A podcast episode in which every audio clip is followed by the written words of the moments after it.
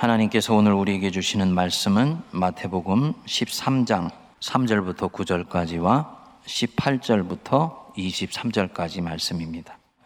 예수께서 비유로 여러 가지를 그들에게 말씀하여 이르시되 씨를 뿌리는 자가 뿌리러 나가서 뿌릴새 더러는 길가에 떨어짐에 새들이 와서 먹어버렸고 더러는 흙이 얇은 돌밭에 떨어짐에 흙이 깊지 아니하므로 곧 싹이 나오나 해가 돋은 후에 타서 뿌리가 없으므로 말랐고 더러는 가시 떨기 위에 떨어짐에 가시가 자라서 기운을 막았고 더러는 좋은 땅에 떨어짐에 어떤 것은 백배 어떤 것은 육십배 어떤 것은 삼십배의 결실을 하였느니라.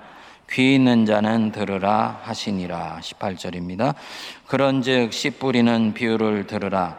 아무나 천국 말씀을 듣고 깨닫지 못할 때에는 악한 자가 와서 그 마음에 뿌려진 것을 빼앗나니 이는 곧 길가에 뿌려진 자요.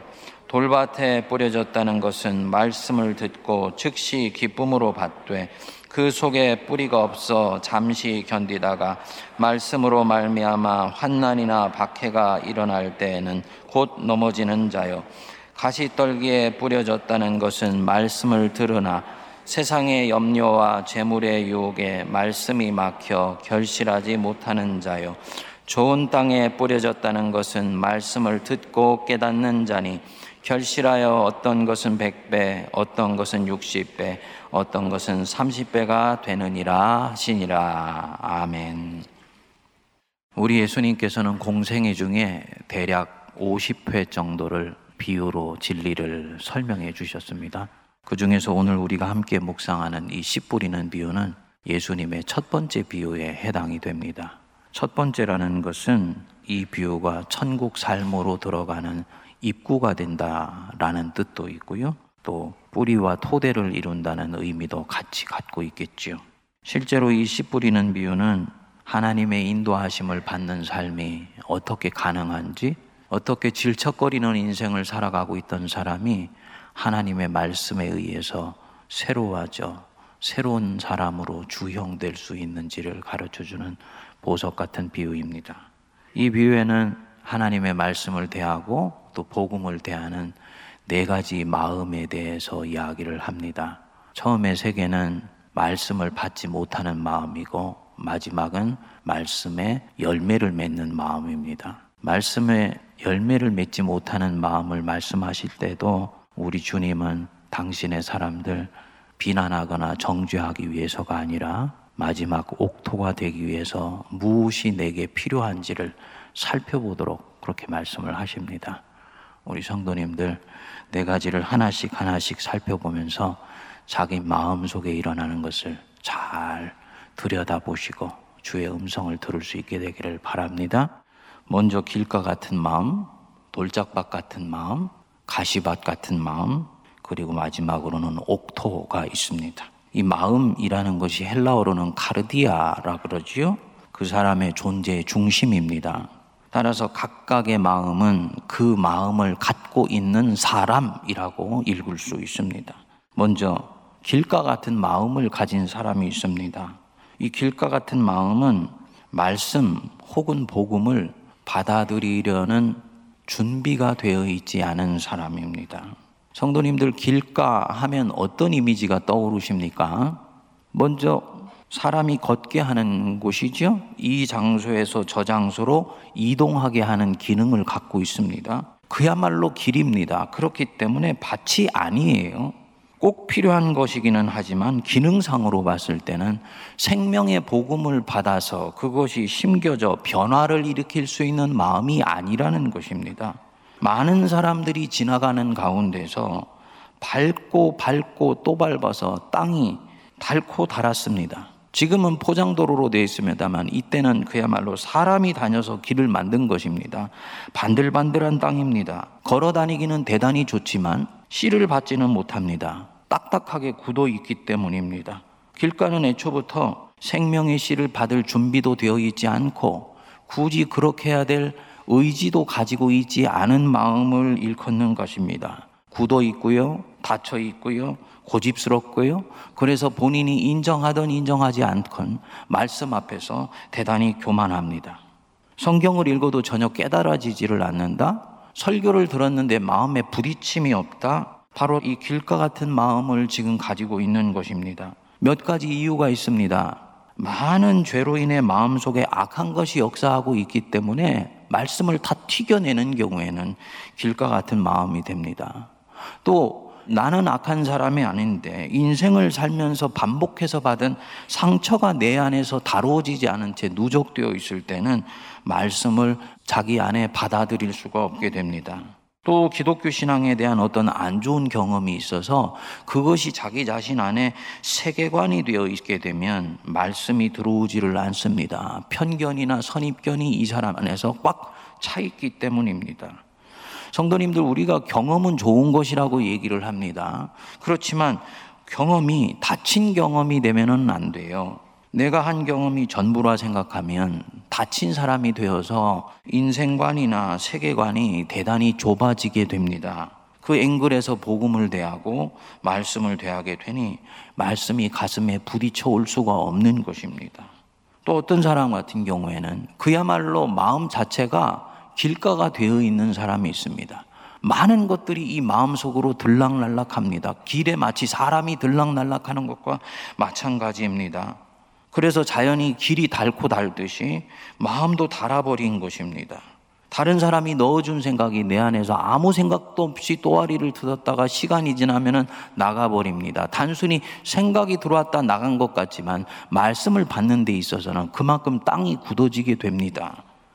잡스러운 생각이 마음에 들락거리는 만큼 사람이 지나가면은 땅이 맨질맨질해지는 것 같이 부드러웠던 마음들도 딱딱하게 굳어지는 것입니다.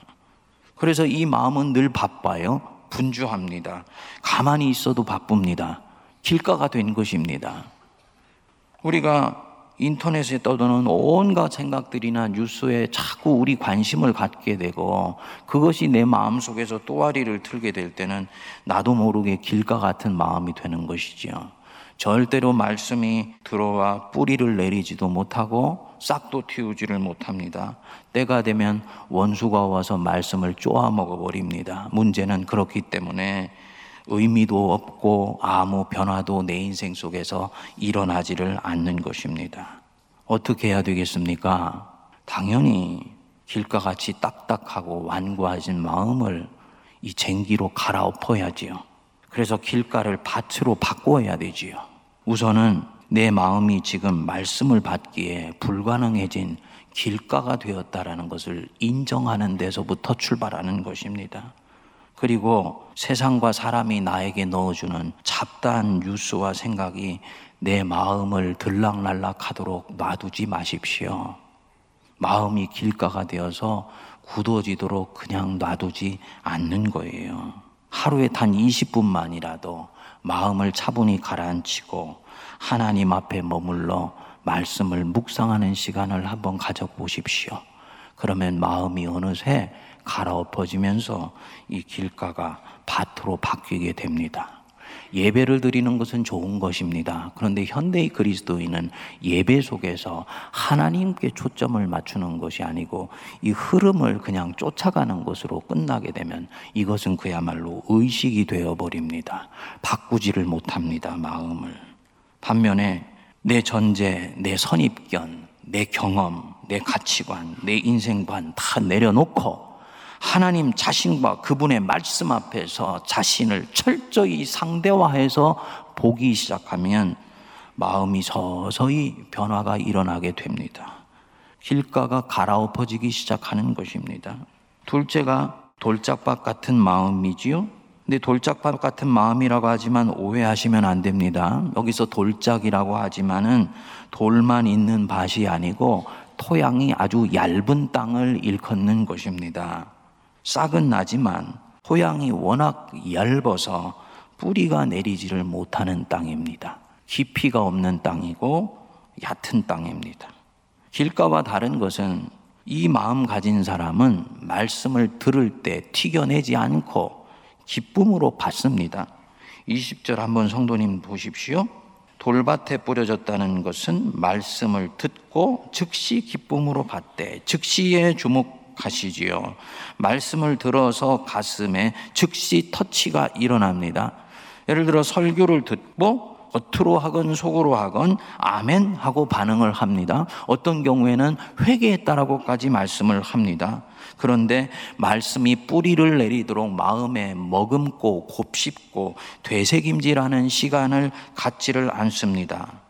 말씀을 받을 때는 존재 전체를 거기에 얹어서 전인격적으로 반응할 때 이 말씀이 자기 심령 깊숙한 곳까지 흘러 들어가게 되는데 이 돌짝밭 같은 마음은 부분적 단편적으로 받는 것입니다.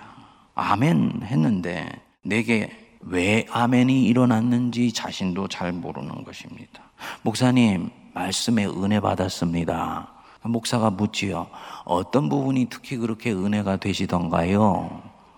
글쎄요. 아무튼 좋았어요. 마음이 훈훈했어요. 감정으로 받은 것입니다.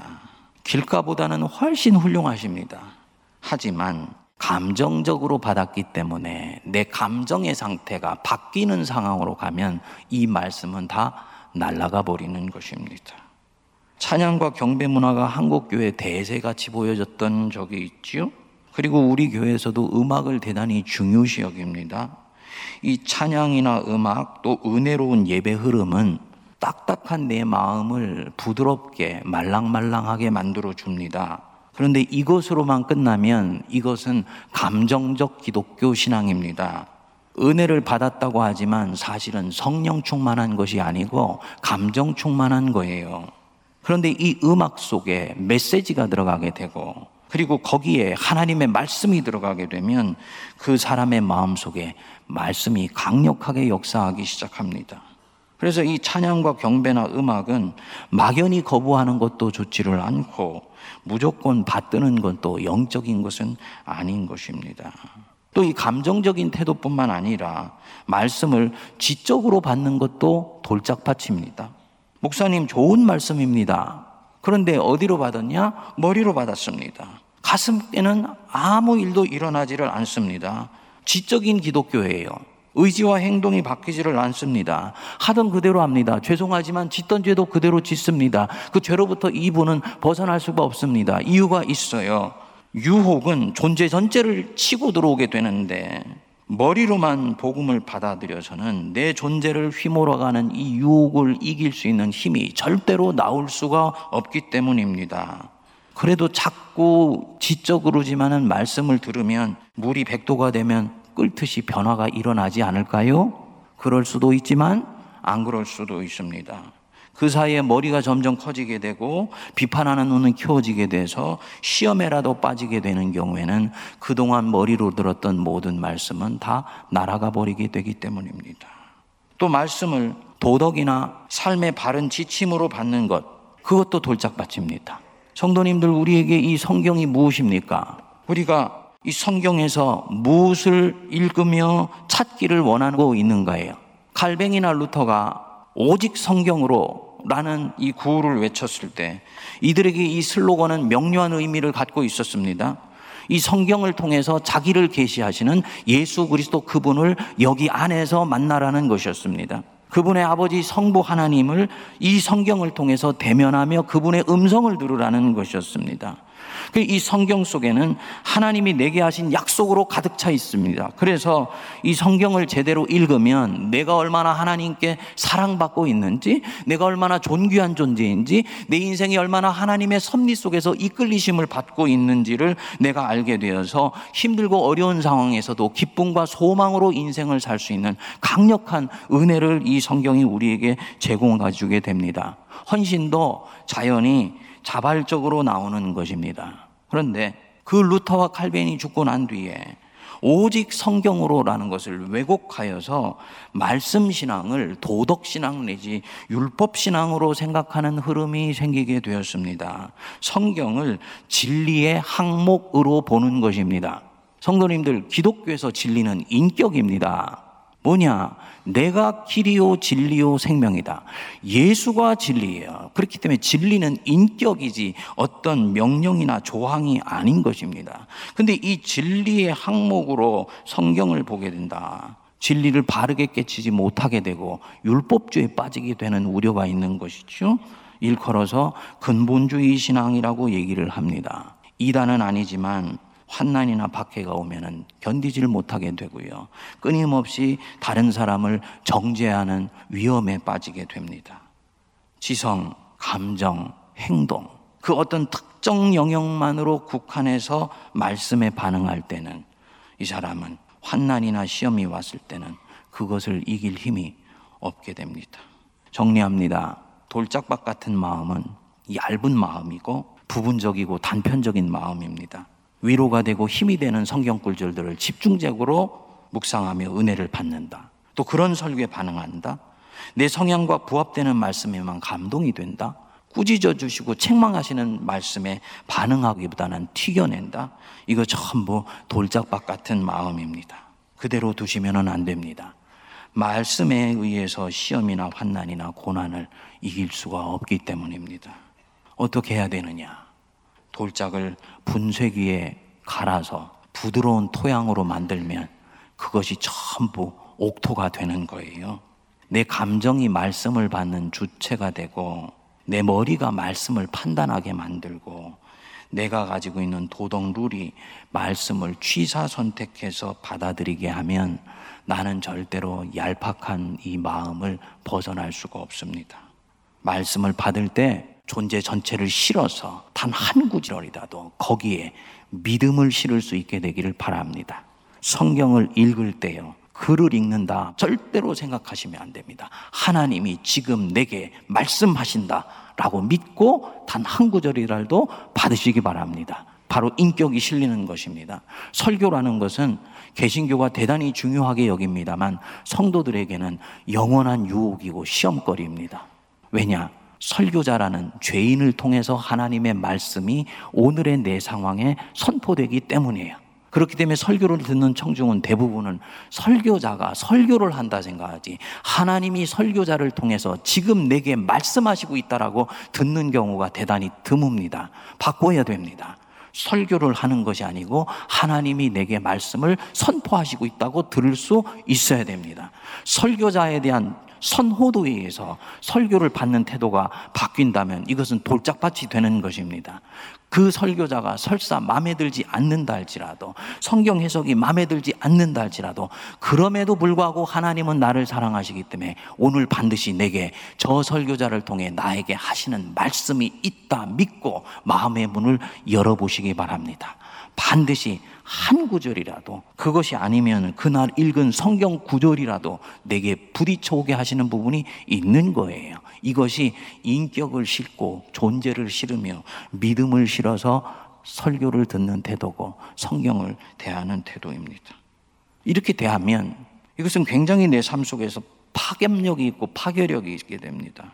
지금 나의 상은 이 불경기 속에서 너무 힘들어요. 말씀 속에서 하나님이 아무것도 염려하지 말아라. 라고 말씀하셨습니다. 그때 그럼 그것을 믿음으로 붙들고 내 인격을 거기에 실습니다. 받을 때 아멘 했지요? 하지만 상황은 조금 더 바뀌어 있지 않습니다. 빚쟁이들이 와서 집에 갔더니 초인종을 누르고 기다리고 있는 것입니다. 그런데 그때 그 말씀을 날아가 버리게 하지 말고 주님이 나에게 아무것도 염려하지 말라고 말씀하셨지. 그리고 읽은 말씀을 절대화하는 것입니다. 그러면 그 존재 전체로 받은 말씀이 그때 그 상황을 이겨나갈 수 있는 힘을 주게 되면서 말씀으로 현실을 돌파할 수 있게 됩니다. 또 하나 중요한 부분이 말씀이 이 뿌리 내리는 가장 빠른 길이 헌신하는 것입니다. 깨달은 은혜를 따라서 작은 것 하나라도 실천하는 것입니다. 성경을 배우고 났으면 반드시 그것을 실천하고 사역을 하세요. 사역이 없는 훈련은 머리만 키우게 됩니다. 나도 모르게 교만하게 만듭니다. 은혜를 받았으면 교회의 어느 부서라도 가서 작은 사역이라도 꼭 꼭 하실 수 있게 되기를 바랍니다. 이것은 교회를 위한 것뿐만이 아니고 그 사역 속에서 말씀이 내 안에 뿌리 내리게 만들어주는 결정적인 은혜의 통로가 됩니다. 사역을 통해 마음밭이 깊어지기 때문입니다. 셋째로 가시 같은 마음입니다. 이 마음은 이제 뿌리는 생겼는데 세상의 염려와 재물의 유혹에 말씀이 막혀서 결실하지 못하는 마음이다 그랬습니다. 여기서 이 세상의 염려라는 것은 세상이 우리에게 가져다 주는 근심, 염려, 걱정, 두려움, 불안함 이런 것들을 다 통칭하는 것입니다. 재물의 유혹, 어디 재물의 유혹뿐이겠습니까? 명예욕, 인기를 얻고자 하는 마음, 이 생의 즐거움들까지 하나님 말씀 외에도 내 마음 속에 다른 것이 꾸준히 같이 자라가고 있는 거예요. 말씀보다 덜 자라가고 있는 것이면 시간이 지나면서 이것이 퇴화되는데 말씀과 똑같이 자라가고 있는 것입니다. 그럼 어떤 일이 일어나느냐? 씨앗이 자라가기는 하지만 같이 자라가고 있는 이놈들이 영양분을 다 빼앗아 가기 때문에 절대로 그 심겨진 복음의 씨앗이 결실을 거두지를 못합니다. 식물을 키워보면 우리가 알지 않습니까? 결실이 열리는 마지막 순간은 식물이 엄청난 영양을 필요로 합니다. 그런데 주변의 잡초들이 그 영양분을 다 빨아들여 버리니까 결실이 없지요. 결실을 맺기에는 영양실조가 되어 있는 것입니다. 우리 성도님들 중에 이 가시 같은 것들에 자꾸 찔려서 영양실조 걸려 있는 마음들이 많이 있어요. 예수를 믿는데 얼마나 걱정이 많은지를 모릅니다. 영양실조 걸린 마음이지요. 재물에 대한 욕심 때문에 마음이 영양실조 걸린 분들이 계세요. 요즘 성도님들 인색해진 분들 계십니까? 그냥 두지 마십시오. 때가 되면 잦아들 것이다. 아닙니다. 이미 내 속에 인색해졌다라는 그 자체가 내가 그것에 지속적으로 물을 주고 있다라는 얘기입니다. 점점 인색해지게 됩니다. 처음부터 재물욕이 있는 사람은 없습니다. 없어서 시험에 들기도 하지만 어느 날 있게 되면서 이것 있는 것 더 누리지 못할까 염려가 되어서 시험에 드는 사람들도 점점 많이 있습니다. 일컬어서 우리 주님이 가시 같은 마음이라고 얘기를 하는 것입니다. 교회를 나오는데 자꾸 무엇인가 턱턱 걸려서 시험에 들어서 믿음 생활을 하는데 어려움이 생기는 경우가 계십니까? 가시 같은 마음이에요. 여러분, 예수를 믿는데 하나님 한 분이 나 알아주시면 주님 그것으로 충분합니다. 라고 주님 앞에 고백할 수 있는 믿음 생기시기를 바랍니다. 다른 사람도 알아주면 좋지만 그것 아니어도 나는 충분하다. 복음으로 기쁨이 넘치면 되는 것이고 그것으로 충분하다. 이 마음이 순전한 마음이고 어린아이 같이 순수한 마음입니다. 그런데 안 알아주고 못 알아주고 알아주고가 왜 그렇게 중요한 것입니까? 가시 같은 마음인 것입니다. 이 가시 같은 마음 어떻게 해야 되느냐? 같이 자라가고 있는 것을 어떤 식으로든지 정리를 하는 수밖에 없는 거예요. 어떻게 해야 되겠습니까? 예수님만이 내 마음에서 왕이 되게 해달라고 먼저 기도하십시오. 예수님만이 내 마음방에서 주인이 되게 해달라고 기도하세요. 내 마음의 방을 다른 것이 점령하여서 또아리를 틀고 있는 이 마음의 현실을 절대로 당연한 것으로 생각하지 마십시오. 하나님 외에 다른 것이 마음속으로 자라가는 것을 사람으로서는 어쩔 수 없는 것이라고 놔두면 안 되는 것입니다. 반복해서 용서를 구하고 회개를 하는 것은 이런 면에서 성도의 아름다운 신앙입니다. 넷째로는 옥토, 좋은 토양입니다. 이 토양을 가진 마음은요, 부드럽고 말랑말랑합니다. 말씀이 꼭 스폰지가 물을 빨아들이듯이 그렇게 스며들어가는 땅입니다. 돌이 없으니까 부드럽고 잡초가 없으니까 순수합니다. 말씀이 어린아이처럼 순전하게 반응을 합니다. 흙이 깊으니 뿌리가 깊어서 말씀을 붙들고 살다가 시험이 찾아와도 고난이 와도 흔들리지를 않습니다. 하나님이 얼마나 기뻐하시는 마음인지 몰라요.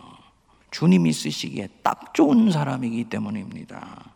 주님은 지혜롭고 똑똑한 사람 쓰시는 적이 없습니다. 지혜는 당신이 가지신 것으로 충분하기 때문입니다. 어떤 사람 쓰시겠습니까? 순종하는 사람 쓰세요. 예수께 자신의 인격을 전인격적으로 위탁하고 주님이 가라 하면 가고 오라 하면 오고 서라 하면 설 수 있는 사람 예수님을 신뢰하기 때문에 그 입에서 나오는 말씀은 틀린 적이 없다라고 믿기 시작한 사람 주님이 딱 쓰기 좋은 사람이고 바로 이 옥토 같은 토양입니다.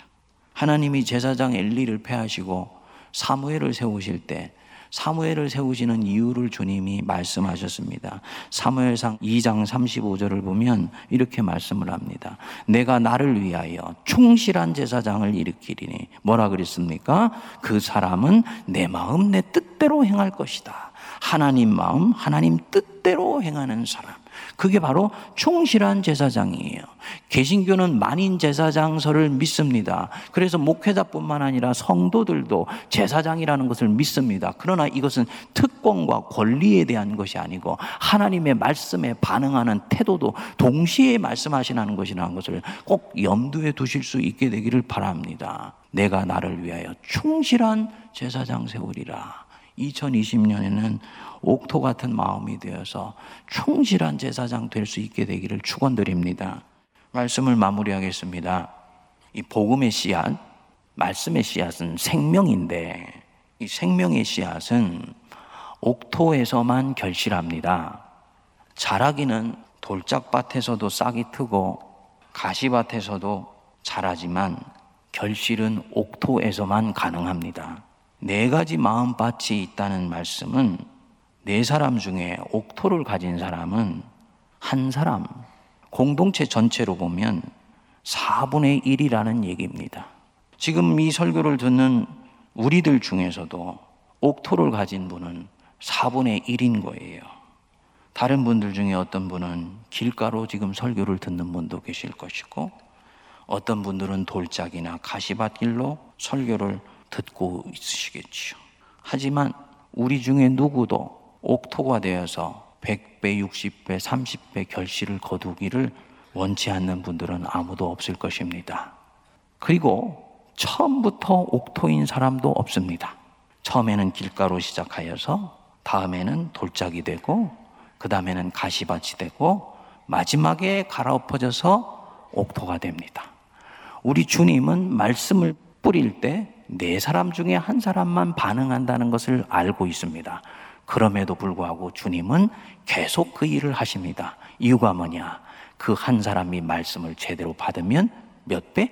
100배, 60배, 30배를 거두기 때문이에요.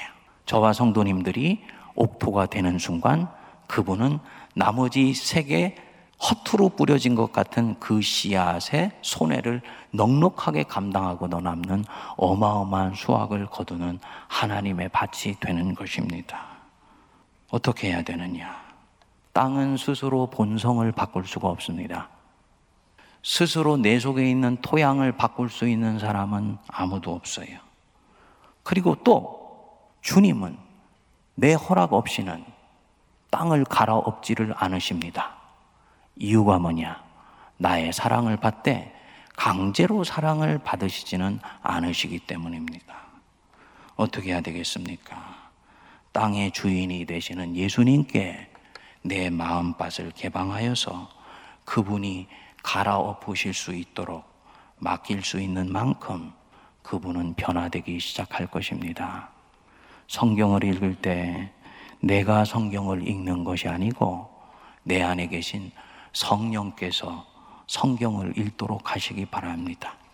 내가 성경을 해석하는 것이 아니고 성경이 내 인생을 해석하게 하시기 바랍니다.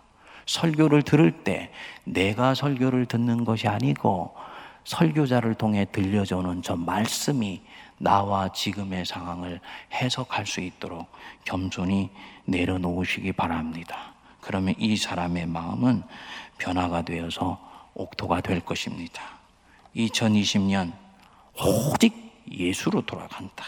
이것은 오직 예수만이 내 인생을 해석하게 하고 내 인생을 이끌어가게 하고 내 마음밭을 주장하게 한다는 것입니다.